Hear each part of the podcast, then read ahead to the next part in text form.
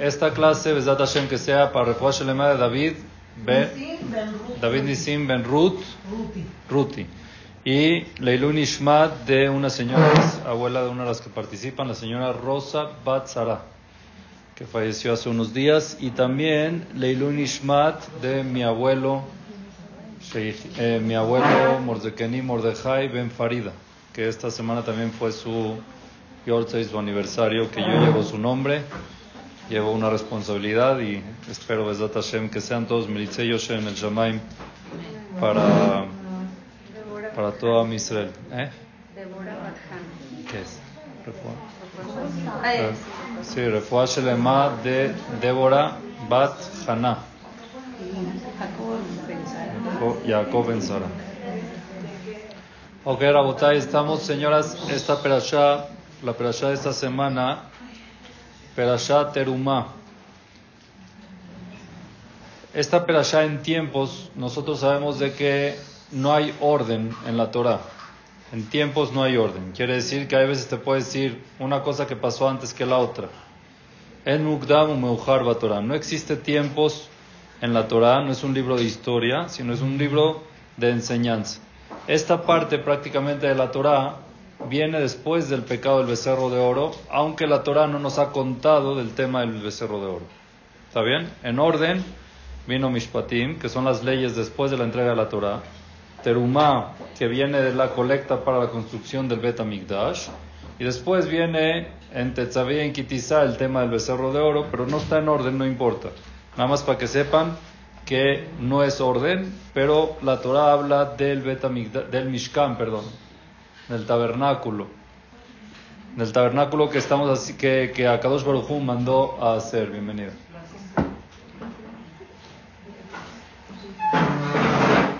Dice la Torah así, Vaidaper Hashem Moshe Lemor, habló Hashem a Moshe, Daber Bene Israel, Veikhuli Terumá. Háblale al pueblo de Israel y que tomen para mí Terumá. ¿Qué es Terumá? Terumá. Donativos. Muy bien. ¿Para qué? ¿Para qué eran los donativos? Para construir el Mishkan. Para construir el Mishkan. ¿Cuál era la finalidad del Mishkan? ¿Para qué era el tabernáculo portátil del, del, del, eh, del desierto? ¿Cuál era la finalidad? Espérame, espérame. ¿Eh? Rezarle a Dios.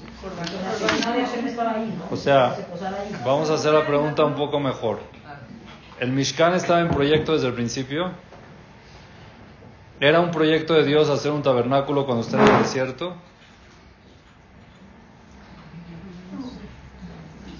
¿Cuántos días iba a estar el pueblo de Israel en el desierto? Tres. Un tabernáculo para tres días no va, ¿no? Al final, después del becerro de oro, estuvieron en el desierto 40 días. Esos 40, 40 años, perdón. La idea era que el pueblo Israel llegue a Eretz Israel y estando en Eretz Israel se construye el Bet Amikdash. No hay tabernáculo. Ya se construyó el Bet Amikdash, se acabó.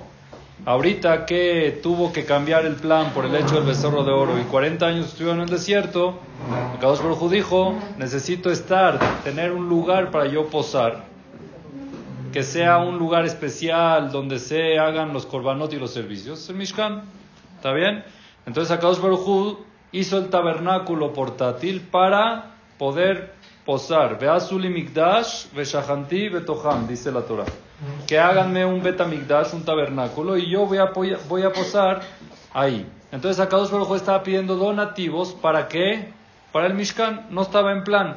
La pregunta es, ¿necesita donativos Dios? No. No. Entonces, ¿para qué lo pide? Para que te dé. Ajá, ¿y por qué ahorita? Cuando salieron de Mitzrayim, ¿Dios les pidió algo? No. ¿Y cuando cruzaron el mar, Dios les pidió algo? No.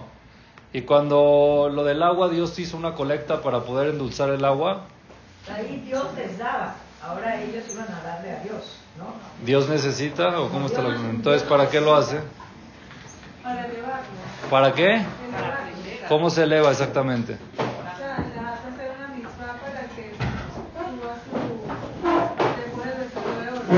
¿Perdón? Para que suba su, su nivel de espiritual después de lo del becerro de oro. O sea, esto fue a raíz del becerro de oro. Si no fuera por el becerro de oro, Dios no pedía dinero. No, va bien, va bien. Entonces hay que ver este tema que es muy interesante. Hay un Zohar muy, muy, muy interesante que hay que saberlo. Es muy importante. No hay casualidades de que justo esta semana me pasó una situación igualita a lo que habla el Zohar y se las voy a contar. Y hay dos respuestas. Voy a decir primero la respuesta que conocemos y después nos vamos a la del Zohar. ¿Está bien? Estamos hablando después del becerro de oro. El Mishkan prácticamente es una capará para poder compensar lo del becerro de oro. En el becerro de oro el pueblo de Israel hizo varias averot, transgredió por varias cosas que tenían que reparar con el Mishkan. ¿sí? Una de ellas, ¿cuál es? Que dieron su dinero para hacer el becerro de oro. Cuando llegaron los Aarón, en verdad, para hacer tiempo que les pidió que den su dinero, él les pidió que le saquen el dinero a las mujeres, que sabía que las mujeres no lo iban a dar. Y ellos al final se agarraron sus, sus propias joyas y las llevaron para hacerle Gelazab. Entonces eso ya estuvo mal y para contrarrestarlo, para hacer Teshuvah, tenían que hacer lo contrario, que hacer donar para el Mishkan. Como un tikkun, correcto. Entonces las mujeres no estaban obligadas, porque ellas no donaron el becerro de oro. Aquí son los hombres, Metkol Ish, Asheri de Ben solo los hombres. Las mujeres de buena voluntad donaron sus espejos y eso fue increíble y se hizo, se hizo el quillor, eso es otro tema, pero no fue una petición de Hashem que las mujeres donen, los hombres, porque los hombres cayeron. ¿Está bien? Eso es primero que nada para hacer tikkun y capara. Ahora, ¿por qué Hashem les pidió dinero? ¿Por qué no les pidió trabajo? ¿Por qué no les pidió esfuerzo? Una respuesta es porque dieron dinero en el Egel y hay otra respuesta también muy bonita. ¿Cuál? Hay una tendencia natural de amar el dinero. ¿Están de acuerdo? O sea, la persona ama el dinero. Y muchas veces le cuesta. Es una tendencia, es una tendencia natural que hay que trabajarla. Porque uno ama lo que es de él, lo que uno trabajó por él. Es normal, ¿ok? De amar el dinero. El dinero es necesario, pero nos tenemos que desprender de ese amor. Ese amor por el dinero hay que desprendernos. Rav Sonnenfeld le dijeron una vez en Israel algo, algo muy bonito. Dijeron, él estaba hablando del dinero, lo importante que es, lo necesario que es y todo. Y que hay que desprenderse del amor. Y dice, jajam, pero es necesario, el dinero es muy necesario, o sea, se necesita. Y el jajam le dijo, sí, tienen razón. Pero también el papel de baño se necesita. Yo no veo gente que junte papel de baño y que lo... Así dijo él. Que sea una necesidad es necesidad, pero lo necesario, ya está ahí. Yo no he visto gente que guarde papel de baño para tres generaciones entonces él, él está en otro nivel, obvio. Pero lo que nosotros tenemos que aprender un poquito es desprendernos de ese amor del dinero. Ese amor que uno tiene, que Mashallah Baruch Hashem hay gente que ya tiene para él, para sus hijos, para sus nietos, para sus bisnietos, y no basta. Y eso no lo decimos nosotros, lo dice Shelomo Amel, Joeb Kesef, lo Isba Kesef. El que ama dinero nunca se sacia, quiere más y quiere más y quiere más, y no le preguntas cuál es tu meta y no hay. No hay. O sea, no hay, eh, es que quiero así, quiero así. Y muchos, ah, no hay fin, no hay fin. Y muchos han dicho, no, yo cuando tenga esto, entonces ya, y nunca. Se llega eso y no, es que justo tengo otro proyecto y va más. Y... Entonces, es una naturaleza. Y lo que nosotros tenemos que trabajar es un poco ese desprendimiento de... Ahora, ¿por qué Hashem creó, una de las explicaciones, por qué Hashem creó ese amor que uno tiene al dinero? para que uno lo canalice para la parte correcta. Por ejemplo, en los jajamim, que no aman el dinero, aman la Torah. Y nunca se sacian con la Torah. Ellos transforman ese amor no por el dinero, sino por la Torah. En las mujeres también puede ser, las, las rabaniot, satkaniot, no aman el dinero, aman las mitzvot, aman las cosas, el gesed. Entonces lo, lo transforman al gesed. Eh, eh, mi abuelita Lea Shalom, para no de llegar tan lejos, ella tenía cuatro vestidos. Cuatro vestidos de ellos, yo, yo entraba a su closet. Su closet eran cuatro vestidos y todo lo demás eran regalos para los britot y para. Entonces era Oeb Kesef, ella amaba las mitzvot, amaba el gesed y no se bastaba. Entonces, en vez de amar su closet para llenarlo de ropa, lo amaba su closet para llenarlo de gesed. Ahí puso el teléfono, el primer teléfono de que cuando uno llamaba le daban a la J al día y ella lo ponía y lo cambiaba el cassette. Yo me acuerdo de todo. Entonces es, es gesed. ¿Ok? Uno lo tiene que tratar de cambiar a la parte correcta. Una historia interesante era Moshe Feinstein. A Moshe Feinstein, eh, su hijo lo llevó al doctor. No estamos hablando hace mucho, estamos hablando hace una generación. Su hijo lo llevó al doctor, al oculista. Lo llevó al oculista porque ya sentían de que ya necesitaba un poco de revisión y esto. Entonces el oculista lo revisó, le hizo todas las pruebas, todo lo que necesitaba hacer. De repente cuando sale, ya termina el este, le dice el oculista a su hijo y al jajam, mira, espérenme afuera, pero tú quédate aquí, le dijo a su hijo. Tú quédate, voy a hablar contigo. Entonces se sale Ramoshe Feinstein, está esperando afuera, y entra el hijo con el oculista y le dice al oculista, tu papá no ve. ¿Cómo que mi papá no ve? ¿Tu papá no ve? Se empezó a reír, el hijo se empezó a reír. Dice, no te rías. Si es que ve, puede ser sombras. ¿Cómo puede ser? Se empezó a reír, el hijo se empezó a reír. Entonces el oculista le dice, ¿por qué te ríes? Dice, ven, vamos a verlo. Salieron, Ramos Refanis está en la sala de espera afuera, sentado con un libro de bolsa, el Rambam de bolsa, que es letritas chiquitas, estudiando. Dice, a ver, explícame cómo no ve. Dice, tu papá no ve. Entonces el hijo después empezó a pensar, dijo, seguramente que no ve. Él se sabe la forma de la hoja, ve más o menos la forma de la hoja y así la repasa. No está leyendo. Eso es Oeb Torah, lo Isba Torah. Una persona que ama Torah nunca se sacia con la Torah. Siempre va a estar, aunque no vea, va a estar buscando y buscando y buscando. Entonces, Oeb Kesef lo Isba Kesef. Akadosh Baruchu nos dijo aquí, ustedes hicieron un mal uso del dinero con el Egel Azad y necesitan compensarlo de una manera correcta, hacer capará. Dinero en hebreo, en la Shona Kodesh mejor dicho, tiene bastantes nombres diferentes. Y esos nombres tienen un significado. El hebreo es muy sabio. Por ejemplo, a ver, díganme un nombre, ¿cómo se dice en hebreo? En la Shona Kodesh, dinero. ¿Ah? Damim. Damim, por ejemplo. ¿Por qué se dice damim? ¿Qué es damim? Sangre, porque el dinero de sangre, cuando uno da, siente que da su sangre. Cuando uno se separa del dinero, siente que se está separando de su sangre, porque uno lo dio.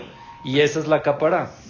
Cuando uno da dinero, una terumá, un donativo, es capará. Hay gente que es muy agarrada a su dinero y no puede dar. Tristemente es una, ¿cómo se dice? Una enfermedad, una majalá. Entonces, cuentan de una persona que era así, pero sabía que tenía que dar. Él sabía que tenía que dar y no podía. Entonces, cuando se hacía una colecta en el CNIS, le llamaba al gabá y le decía, agarra, agarra. No podía él sacarlo. Mira, por favor, agarra de mi bolsa. Le costaba, es una, es una enfermedad, es, es sangre de uno que le cuesta separarse de él. Al Bene Israel, Hashem lo que les quiso hacer es una terapia. Hashem no necesitaba el dinero de ellos, sino simplemente aprendan a desprenderse de lo que aman. Aprendan a desprenderse de ese materialismo. ¿Y para qué? Canalícenlo para la parte correcta que es la Torah, que es el Betamigdash. Den, aprendan a dar, a desprenderse de eso, a no ser todos acapados y todo el dinero y amar y amar y amar, sino da, aprende a desprenderte y da para bien y estás convirtiendo todo tu dinero en espiritual. Cuando tú demuestras que no te cuesta dar y que lo das con y de Ben Ulibó, de verdad con corazón, bien, estás demostrando que el dinero para ti es un medio, no una finalidad. Que el dinero para ti no es un amor, no es una ambición. Al tú demostrar eso, entonces Hashem dice, denle más, denle mucho más, y mucho más, y mucho más, y mucho más. ¿Está bien? ¿no? Es de esto, es una persona que se cae de un barco, este, o sea, está a punto de, de ahogarse, entonces se acerca una lancha y dice, dame tu mano. Y no se la da, dame tu mano. Cuando le dijo, toma, Toma mi mi mano, entonces le dio la mano. No, puede dar. No puede dar. Y en esos momentos podía dar. Cuando le pides dame, Dame no dar. Cuando dices toma mi mano, entonces te la das. Sí, así es. Ah, aprender a desprender un poco de todo lo que es lo material, no ser tan agradable, tampoco irresponsable, es obvio, pero no ser tan agradable. Ahora, Vamos a ver esto un poco más por la parte espiritual, la parte mística, ¿ok? Es muy, muy interesante. Espero poderla transmitir bien. Estoy seguro que tengo aquí una buena espada para poder transmitir hoy bien. Lo voy a transmitir. Eh, el Zohar dice así. Es que es verdad. ¿Ah? Claro que está. La primera vez que sonríes, ¿eh? Está bien, vamos. Dice el Zohar así, Amar, Patach Rabbi Shimon be Amar. Rabbi Shimon be Yochai dice, Veikhuli teruma. Akadosh Baruchu dice, tomen para mí teruma. Era una mitzvah, donar para el, Betam, para el Mishkan, era una mitzvah. Dice así, Kol mi sherotze la asok mitzvah, velasok ba'avodat Akadosh. Toda persona que quiere ocuparse en una mitzvah, ocuparse en el servicio de Akadosh Baruchu, quiere decir cualquier cosa de que sea para Kadosh Baruchu, ¿ok? Loya asok baem rekam ubejinam. Es muy importante que no sea gratis. Esfuérzate y paga por la mitzvah. Es muy importante que no sea una mitzvah gratis. Un ejemplo que es un nivel, es verdad que es un nivel, pero por ejemplo, mi papá Sheihie, cuando, cuando mis, mi hermano, mis hermanos cumplen bar mitzvah, yo no me acuerdo en mí personal, pero con mis hermanos sí me acuerdo que cuando cumplía un bar mitzvah tenían que comprar su tefilín. Le tenía que comprar, entonces mi papá les compra el tefilín para que todo papá le compre el tefilín o al abuelo le compre el tefilín al hijo. Ahora esa mitzvah es gratis. Porque ellos no se esforzaban por cumplir con esa mitzvah, nada más se lo están poniendo, pero no lo compraron. Entonces mi papá lo que hace es le regala el dinero a mi hermano para que lo compre. Para que no se llame que adquirió una mitzvah, no lo recibió de regalo. Él lo compró. Él con ese dinero podía hacer otra cosa. Y pagó su tefilín. ¿Cuál es la importancia de que no sea gratis la mitzvah? Hay gente que busca mitzvot gratis o no. ¿Sí o no? O regatean las mitzvot. ¿Qué es lo que les quería decir? ¿Sí? Hay gente que busca mitzvot gratis o regatean las mitzvot. Esta semana me tocó justamente con el tefilín. Dos personas que llegaron a comprar tefilín, una para su hijo, otra para su nieto. ¿Está bien? Entonces yo cuando llegó por el tefilín, yo le expliqué, mire, el tefilín es igual que los coches, por ejemplo, o que, las, o que la ropa. Existen marcas premium, existen marcas estándar.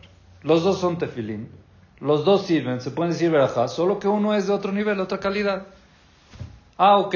Ahorita la verdad yo tengo el marca premium, es el que tengo disponible ahorita que cuesta tanto. Ah, no, pero a mí me dijeron que cuesta menos, ¿sí? Le puedo conseguir el marca estándar que cuesta menos, no hay problema. Está bien, entonces enséñamelo, se lo enseño así, pero no lo tengo aquí, se lo tengo que pedir, está bien. Pero yo quiero más chiquito, para el niño, hay tamaños. Cuando el tefilín es más, más pequeño, es más caro. ¿Por qué es más caro? Porque es más laborioso, es más difícil. El que escribe el sofer cobra más por escribir. Entonces le digo, bueno, este pequeño cuesta tanto porque es pequeño, cuesta más. Es, es... Ah, no, pero a mí me dijeron que costaba. Entonces la verdad que yo dije, bueno, practica la paciencia, pero le voy a transmitir un mensaje. Le dije, Señor, todo lo que va a estar vestido su nieto el día del bar mitzvah vale más que lo que se pone el tefilín. Y el tefilín es para toda la vida y todos los días. Sí, pero eso se lo compra su papá, esto yo. Ok, está bien, señor. ¿Sabe qué? En serio, si no lo puede pagar, dígame y busco la forma de apoyarlo. La verdad, me está ofendiendo, digo, ¿no? No lo estoy ofendiendo. Pero las mitzvot tienen un precio. Y usted no las puede regatear. Si para usted no vale, vaya a un lugar donde consiga la mitzvah de ese precio. Aquí no es. ¿Lo compró? No. Ok, yo le aviso, yo le aviso. No, es que cuando llamé me dijeron, ese precio está. Si usted quiere ese precio, el tefilín estándar, le dije que sí, pero usted quiere el chiquito al precio del... Y es más, yo le había dicho, ¿sabe qué? Este chiquito, el precio es así, más 100 dólares de las Retzot. Eso yo se lo regalo. No, pero no me lo puede dejar. Estás regateando la mitzvah. Llega uno y te pide una mezuzá. Jajam, ¿tiene mezuzá? Sí, pero quiero la de 8 centímetros, Abuel, sí. Las del coche. Es que de 8 centímetros, pero 8 centímetros es muy compleja. Una mezuzá kasher de 8 centímetros es muy cara y es muy difícil. No es que la cajita ya la tengo. O sea, la cajita es de- lo más importante. Me la regalaron de plata. Pero lo importante no es la cajita, es lo de adentro. Entonces está bien, ya lo convenciste que sea una mezuzá normal, de un tamaño normal. Eh, ¿Cuánto cuesta, jajam? Las mezuzot que de verdad valen y te van a durar y que son meudar, cuestan tanto. Ay, no tiene más barata. Abuelchi, el marco cuesta siete veces más que la mezuzá. El marco de la casa que remodeló cuesta diez veces más y te está regateando por la mezuzá. Entonces hay muchas cosas así que regatean con las mitzvot. Y es muy importante, dice Rabbi Shimon, Rabbi Shimon Ben Yochai, no regatear y vamos a ver por qué. ¿Ok? Es importante ni gratis ni regateado. Cuando llega alguien y te dice, mira, mitzvah gratis, no sé qué, déjame algo pagar. Déjame algo poner. Es importante que no sean mitzvot gratis. Por lo que más se pueda. Tampoco hay que estar muy conscientes también del abuso. Existen lo aleno gente no correcta que abusan con las mitzvot, que cobran extorsiones por las mitzvot. Eso también hay que estar pendiente. Pero existe lo normal, ¿no? Personas de confianza que uno puede preguntar, cosas que cuesta, cuánto cuesta, que no cuesta, y ya, así no, está bien. Entonces, ¿por qué? Explica algo muy interesante eh, el Zohar Akadosh.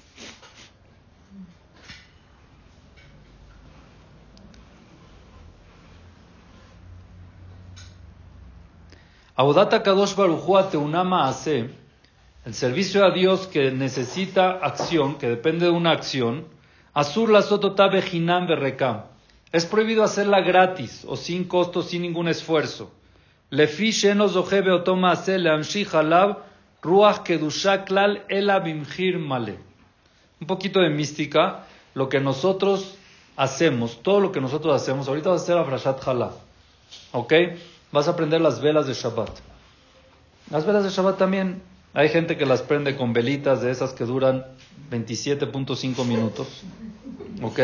Y hay gente que las prende con velas más grandes de cera, o hay gente que las prende con aceite normal, o hay gente que las prende con aceite de oliva. Tú decides cómo. No, cada uno según su capacidad, obvio, pero no hay que regatear, uno tiene que poner su esfuerzo. Entonces, vas a hacer esa mitzvah. Al hacer esa mitzvah, estás elevando la acción.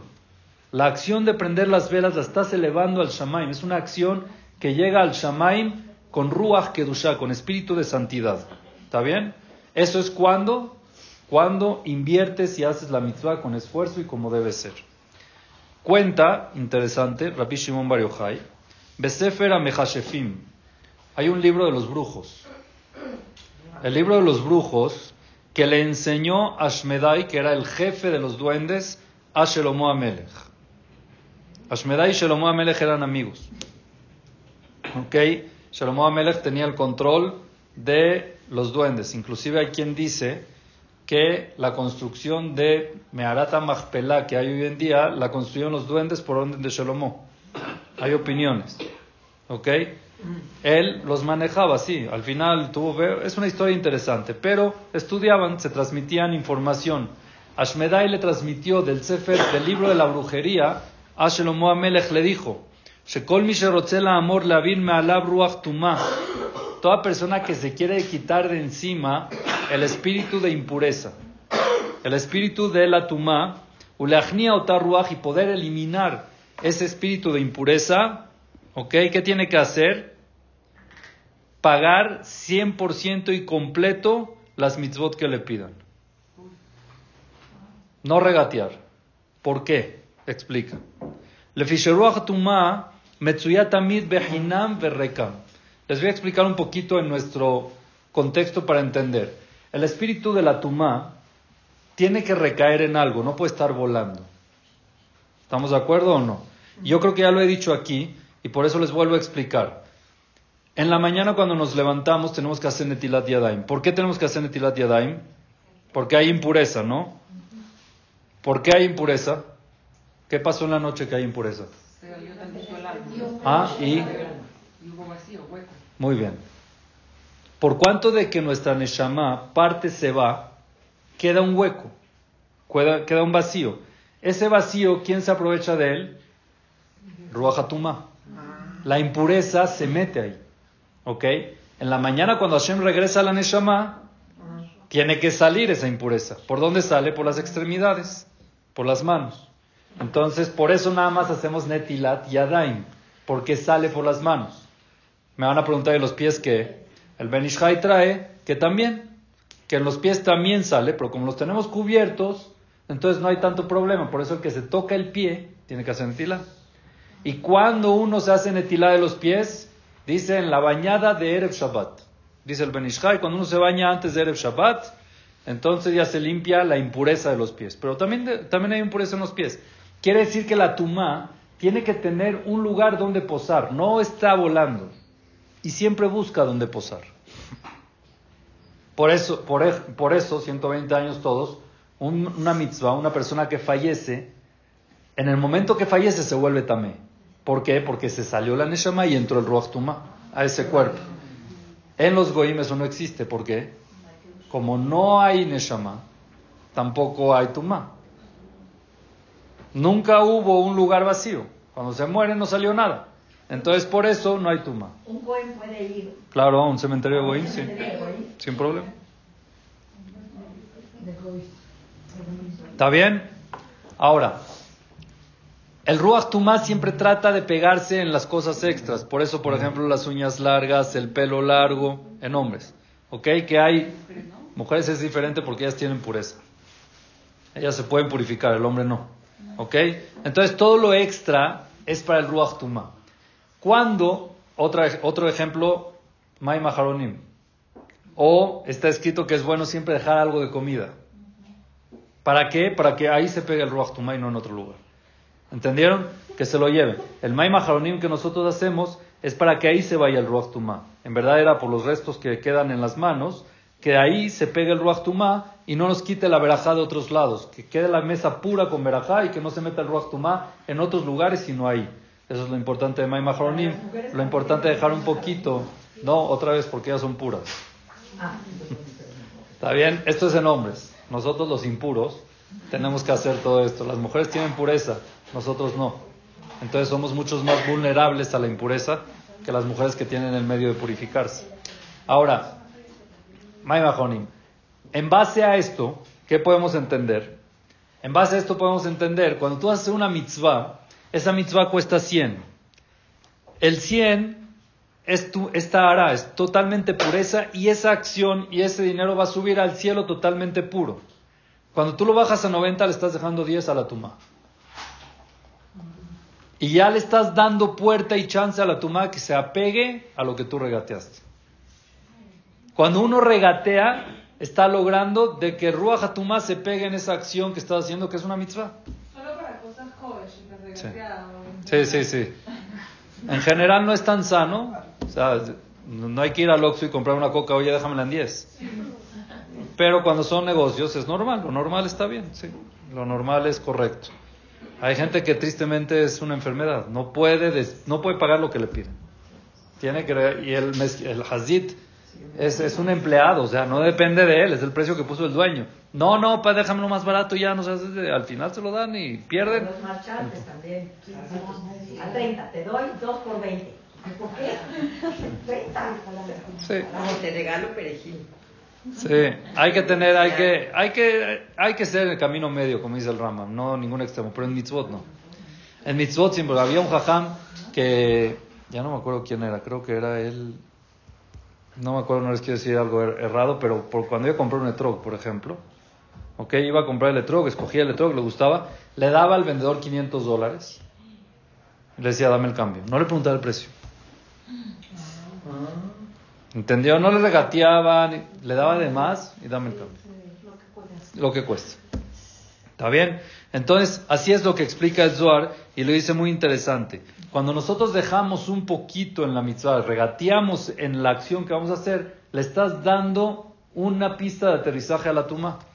Estás dejando que la tumá pose ahí y por ende, ¿qué pasa? Se expande, impurifica todo. Entonces ya es un problema. Nosotros lo que tenemos que hacer es tratar de alejar como más se pueda y no dejar de que nosotros esté la tumba, ¿está bien? Entonces es lo que explica el Zohar.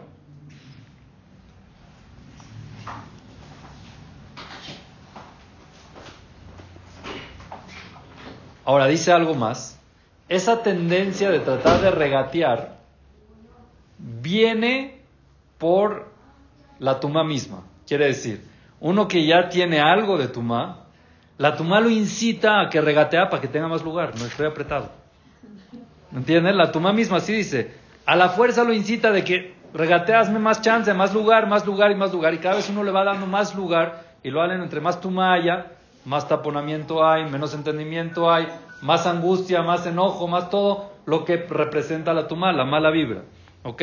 Pero en cambio, cuando uno la trata de sacar, purifica, tarat gufo, tarat mishkano, así duraimo. Por eso Hashem dijo aquí, yo quiero ahorita hacer un mishkan y que no tenga nada de tuma. Peshahanti betoham. El Egel Azab era 100% tuma. Hicieron un, una pista de aterrizaje para, para la tuma enorme. Y ahorita, ¿qué había que hacer? Quitársela. Para podérsela quitar había que hacer un aeropuerto siete veces más grande, totalmente pagado, totalmente de Tahara, que era el Mishkan. Y por eso Akadosh Baruj dijo, no necesito yo el dinero. ¿Es para qué? Para que en ustedes pose nada más Tahara y se les quite la tuma que ustedes pusieron con el Egel. Entonces aquí vemos que cuando Akadosh Baruj pidió el donativo, no empezaron a regatear nadie. Al revés, se pelearon para traer cada vez más, cada quien más. Y esa era la forma de cómo contrarrestar y cómo purificar la mala acción que hicieron. Y se empezaron a pelear y a pelear hasta que ya era de más. Y Moshe los tuvo que parar y les dijo, ya, ya es de más, ya está muy bien, ya, hasta ahí. Ya está el 100% Taor. Ya no falta nada y está 100% Taor para purificarlos a todos. ¿Está claro? ¿Se entendió? Ahora. Las clases de Torah son gratis. ¿Perdón? Las clases de Torah es una mitzvah. Sí. Y son gratis. No es cierto. Tienes que dejar la casa, tienes que agarrar el coche, tienes que venir, tienes que pagar. ¿Eh? En la época era una discusión si había que pagar o no había. En esa época sí, y después lo cancelaron. Lo cancelaron, sí, lo cancelaron. Sí. Si es gratis es verdad, pero uno se esfuerza por entender, se esfuerza por venir, por apoyar, por enseñar. ¿Ok? Sí, es verdad. Hay que tratar de esforzar. El esfuerzo yo creo que es lo que vale. Lo que uno pone, el esfuerzo que uno pone. Ahora, el, eh, lo que dice aquí algo muy interesante, algo muy interesante que termina y cierra con esto, con esta idea, dice así.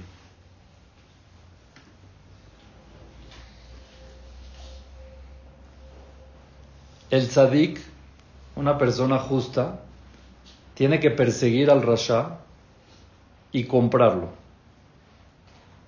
El rasha, una persona que va en mal camino, está acaparado por la tuma. ¿Sí? Y el tzadik está acaparado por la tahara. Lo que tiene que hacer el tzadik es agarrar a una persona y invertir todo lo que pueda en él para tratar de jalarlo a la, a la, pureza. Cuando uno logra hacer eso, dice, El problema de los rashaim es que están intoxicados de tuma. Están infestados todos de tuma. ¿Por qué? Porque ellos dejaron que la tuma entre simplemente no quieren nada de tara, no quieren nada de pureza, están llenos de... Ahora, el tzadik que sí puede tratar de quitarle la tumá a ese, a ese rasha, es importante que lo haga y que le cueste.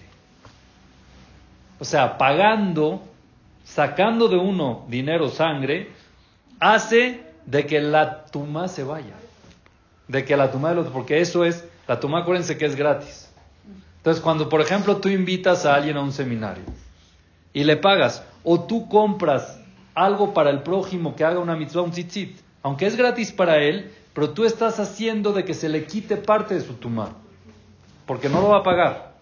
Uno que no está convencido al principio no lo va a pagar. Tú pagando, lo estás ayudando a él a que empiece a recibir un poquito de tara. Es verdad que no es todo, al final él tiene que poner y poco a poco más, pero así estás empezando.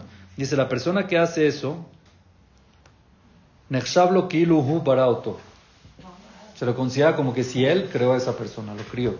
Lo creó.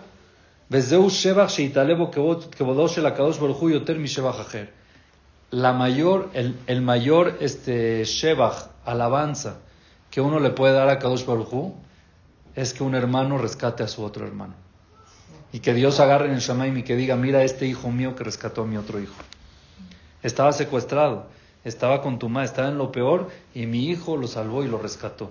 y pagó por eso. Es la mejor alabanza que hay. Y aquí el Zohar empieza a traer, empieza a traer cuánto la persona gana de eso. Dice,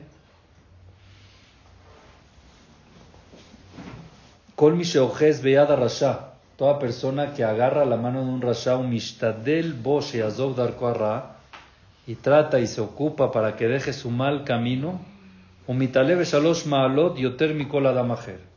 Tiene tres niveles mayores a cualquier otra persona. Uno, que está haciendo de que en el mundo haya menos mal, menos y trabajará, que es Tuma, y que haya más pureza. Uno. Dos, Sheitalea Kadosh Jodo, potenciar el cabo del honor de Hashem, agarrando a un hijo y rescatándolo y que ya sea otro ejemplo de Dios y que no lo aleno siga siendo Hilul Hashem. Tres, dice, Gorem le amid kolaolam al mekomó le mala o le mata. Acomoda los cielos de arriba y de abajo, que eso no entiendo por qué, pero místicamente ayuda a eso. Galiz de Nehemar, sobre esta persona que está dicho, un pacto, Beritía y Taito a Jaim Shalom. Akadosh Baruj hace un pacto con él de vida y de paz. ¿Qué significa? Zohel Irot Banim Lebanau. Tiene el mérito de larga vida y ver nietos. Uno. Zohe Baolamazé, Bezohel Ba. Tiene mérito en este mundo y mérito en el mundo venidero.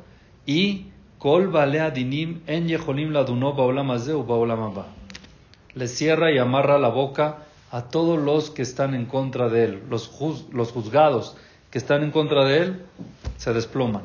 No tienen fuerza ni poder para hablar, ni aquí ni allá. ¿Ok?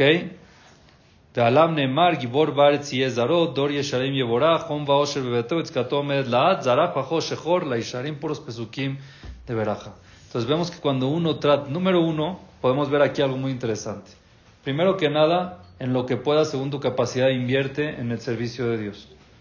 No regatees. Lo que puedas hacer, todo lo que hagas aumenta pureza y disminuye impureza. Todo lo que puedas hacer y dar más para el servicio de Kadosh Baruj hazlo. No regates. Número dos, eso aplica también con nuestros hermanos los perdidos. Invierte en ellos. Y si tienes que gastar, gasta. ¿Por qué? Porque lo que estás haciendo es quitando impureza y agregando pureza al mundo. Y eso también le da y le promete a la persona muchas cosas buenas en este mundo y en el mundo venidero. Entonces esto es con respecto al tema de Teruma. Dios no necesita nada de nosotros, pero nos pide que lo hagamos para beneficio personal de nosotros, para nosotros purificarnos y cada vez haya más purificación. ¿Quedó claro? Entonces, para cerrar, un tema más. Uno de los utensilios que Akadosh Baruj pidió que se hagan, ¿cuál es? El arón. ¿Se acuerdan del Aarón? ¿Qué es el Aarón? El closet. Es el closet. En Israel Aarón es closet. Aarón Begadim. Veasu Aarón es una caja. Aarón Shitim. Era una caja donde estaba, ¿qué había en la caja? Estaban los querubín que estaban encima y adentro ¿qué había? Las tablas rotas, las tablas buenas y el man. Un botecito, un topper con man. ¿Está bien? Eso es lo que había ahí adentro, en el arón. Dice la Torah que cómo era el arón, Amatayim Bajetzi Orkov, Amá Bajetzi Rojov, Amá Bajetzi Komató, era el único utensilio que tiene medias medidas. El arón representa a la Torah y la Torah representa a una persona que tiene Torah de verdad, es humilde. Y la persona humilde nunca se siente completo. Por eso todas las medidas del Aarón eran mitades. Medias. Amatayim bajetzi, amá bajetzi, amá bajetzi. ¿Por qué? Porque uno que de verdad representa a Torah nunca siente de que ya logró su meta y su final y ya llegó. No. En el Shulchan que representa la Parnasá eran completos. Ahí sí, tienes que estar consciente y satisfecho con lo que lograste. En el Ketore también. Pero aquí, en el Aarón, en la Torah, siempre uno tiene que querer más. No dejar de valorar lo que ya tiene, pero siempre querer más. Por eso es medio. Ahora, hay algo muy interesante que tenían argollas. Les ponían argollas para que las argollas se metan ahí algo que se llaman los badim, que eran los palos, unos travesaños con los cuales se cargaba. ¿Ok? Entonces los ponían las argollas y ahí metían los badim y así podían cargar el arón. ¿Dónde iban las argollas? ¿En qué parte? Dice la Torah. arbata beot zav. Hay, que ponerle, beatzakta es soldar en él cuatro argollas de oro. Había que soldarle cuatro argollas de oro al Aarón. ¿Dónde? Penatata al arba paamotab. Hay que ponerlo sobre los cuatro paamotab. ¿Qué es paamotab? Ah, muy bien. ¿Quién dice esquinas? Dice Rashi. Rashi dice paamotab que targumos davite. El targum los dice que son las esquinas tiene cuatro esquinas. En cada esquina le pones argollas para poder poner los palos y que los puedan cargar. ¿Ok? Así dice, así dice este Rashi, así explica. Llega el Ramban Ahmanides y trae nombre Rabbi Elazar. Amar, dice el Ramban. Jipasti bejola mikra, busqué en toda la Torah, Torah Nevim y Ketuvim, velo matzati pam Y no encontré en ningún lado que paamotav se refiere a esquina. No sé dónde lo saco. O sea, está diciendo, perdón señor Unkeluz, perdón Rashi que trae la referencia de Unkeluz, ¿de dónde sacaste que Pam es esquina? No encontré en ningún lado. Entonces, ¿qué si es? ¿Qué es Paamotab? Explica el Rambam y dice, Rak, Regel, lo que sí encontré que Paamotab son pies, patas. Por ejemplo, Shira Shirim, Mayafu fe'amaich banealim batnadiv. ¿Qué es pe'amaich? Qué bonitos son tus pasos. Pe'amaich son tus pasos. Cuando está hablando el hombre a la mujer, Mayafu pe'amaich banealim con esos zapatos batnadiv. ¿Ok? O por ejemplo, hay un, hay un eh, en, en Yeshayahu, Anabí dice, Pa'ame, trae la son, Ragle ani pe'ame dalim. Los pies de los pobres son los pasos de los super pobres. O sea, pam, significa pie, pata. Entonces, Alken, dice Rabbi Eliezer, Por eso me late y tengo que explicar que el Aarón tenía patas. El Aarón, nosotros pensamos que estaba en base al piso. No, tenía patitas. Tenía cuatro patitas el Aarón y ahí iban las argollas y de ahí se cargaba. Pero tenía patitas. Entonces, interesante, ¿no? Ahora, la pregunta es, si es que en verdad querías explicar Torah de que el Aarón tenía patas, ¿por qué no dices que tenía patas? ¿Por qué pam? ¿Hay otros utensilios que tenían patas o no? Sí, ¿y cómo dice la Torah? Regel. ¿O no? Cuando, por ejemplo, habla del sulhan. A ver si el sulhan dice. Sí. Veasita lo arbata beotzab. El sulhan estoy leyendo. Le vas a hacer cuatro argollas de oro. Y vas a poner esas argollas al arba peot, en las cuatro esquinas, asher le arba raglab, que están en sus cuatro patas.